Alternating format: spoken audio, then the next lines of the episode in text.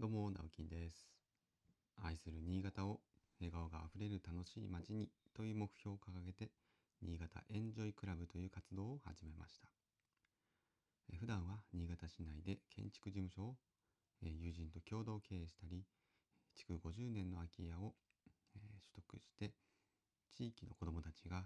のびのびと遊べる場所にリノベーションをしたり活動をしています。この配信は、え三条市の佐藤工務店の佐藤さんの提供でお送りしております。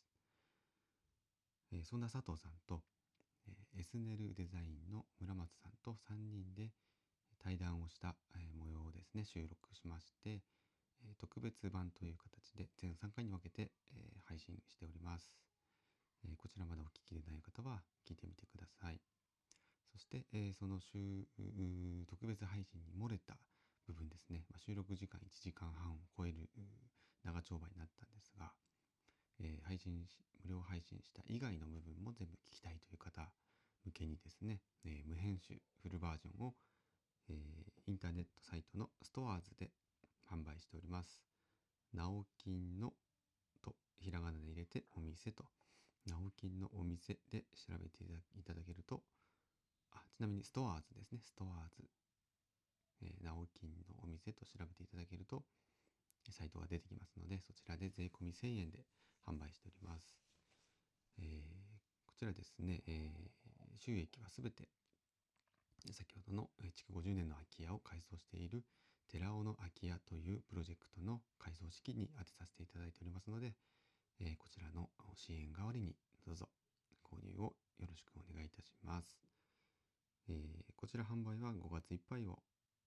定していますので、えーまあ、今週、来週の頭かな、来週頭までですので、どうぞよろしくお願いします。はい、それと告知がもう一つで、えー私が所属するおじさんずという、えー歌が大好きおじさんたちが集まったボーカルグループの、えーデビューの、えーイベントがこの週末に行われます。クラフトスクエア in 上越という名前のイベントなんですが、屋外イベントですね。29日土曜日と30日日曜日、2日間にわたって行われるのですが、こちらの30日の夕方ですね、6時過ぎぐらいから、えー一応ですね、我々の、まあ、音楽、音楽というか、歌をですね、え歌うという 催しを設けていただきましたので、えーおじさんたち7人が、総勢7人がですよ、えー頑張って歌います。はい。えーまたね、明日以降ちょっと曲なんかのご紹介もしていきたいと思うんですけども、まあ、今日も1曲だけね、あの、オープニング曲が、えー、オーシャンゼリゼという曲、皆さんもね、聞いたことあると思うんですよね。オーシャンゼリゼってやつです。あれがですね、あの、まあ、西野昭弘さんがすごく好きな曲らしくて、なんかこう、みんなでね、飲んで酔っ払った時に大体ギター片手に歌う歌っていうのが、割とサロンメンバーの中でも、あの皆さん知ってまして、うん。で、なんか楽しい歌なんで、じゃあオープニングにいいんじゃないかということで、これをまあオープニングソングとして歌わせてもらうんですけども、なんかね、やっぱハッピーな気分になるんですよね。すごく、多分古い歌なんですけどね、まあ、名曲だなと、はい、感じてます。それ以降はまた明日以降ですね、ご紹介したいと思います。えーと、告知はこんなところでしょうか。いつもちょっとこれでいいんだっけなと忘れちゃうんですけど。はい。えー、じゃあ、えー今日も本題に行きたいと思うんですけれども、えー今日はじゃあまた、あの、ナバイタの、ナバイタができるまでシリーズにちょっと戻らせてもらおうかなと思います。で、えー先週、ね、お話ししてたんですが、まあ、今の、えー関谷大川前のですね、えー場所が見つかったわけですね。でそれも本当に偶然というか通りがかって、えー隣の建物に突撃してみたと。なんかいい雰囲気の建物ですけど空いてませんかと、え聞いてみたところその場所はね、えーまあ、取り壊しがこわえー決まっていてもうあの入れないよということだったんですけどそのすぐ隣の、まあ、今お店を構えているナバイタがお店を構えている関谷駅前の物件がですねあのどうやらあの悪らしいよという情報を得ましてすぐにそのお隣にも突撃をしたと。いうところでこの辺はですね私、まあ、そのいなかったんですよね。その時いなかったんで2人だけであの、まあ、情報を得てきたんですけど本当にえっと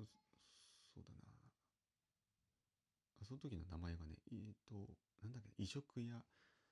繁盛だったかな。飯に上で繁盛っていうと思うんですけどもこちらのお店がちょうど1ヶ月後ぐらいに出ようと思ってるみたいな状態だったんですね。なのでそのすごくタイミングとしてはいいタイミングだったと、はい。まあ、次のね誰か、えー、要は入る方を探す前だったしもう出ることは一応決まっていたと。いう状況であの見つけられたのですごく本当にタイミングが良かったっていうところはあります。ただですねその時はえっ、ー、とまあ建物がですね何て言うんでしょう昔の長屋っぽくてちょっと細長いんですよ奥奥行きがすごくあるというような、まあ、状態ででその手前側をお店として使っていたんですね。手前側っていうのは、まあ、あの駅前の、まあ、大通りっていうか通りから、えー、玄関入るんですけど入って、うん、基本的なレイアウトは今のナバイタと変わらなかったんですけどね。入って右側に厨房があってで真ん中にこうカウンター席があってで左側に、まあ、2人掛けの2人掛けが2つ23席あったのかな。で4人4人席あったかな。4人席あっても1席だったと思うんですけどでカウンター4席ぐらいなんで多分10から12人ぐらいの本当にちっちゃいお客さんがねマックスで12名ぐらい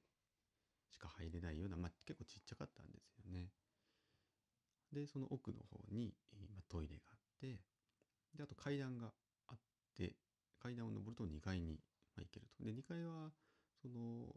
何て言うんでしょうスタッフルームというかあの全然客席には使ってなかったので本当にもうその本当にちっちゃい空間でまあ営業していたと。個人一人で営業していたので。でまああの奥の方も実は建物があるんですよね。その階段の向こうっ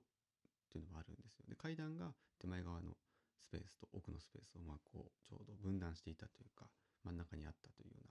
な間取りだったんですけども。じゃその奥ってどうなってるかというとあの裏側にもま道というか、何て言うんですかね。ちょっと特殊なあのアクセスというか裏側からも、まあ、あの入れるというような、まあ、路地からこう入ってくるような感じだったんですよね。うん、でそっちの方はどうなってたかっていうと、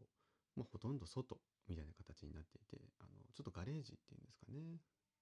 ビルトインガレージ。まあかっこよく言うとガレージなんですけど車庫。本当に古い車庫で、まあ、ちょっと汚くてあの何て言うんでしょうかね。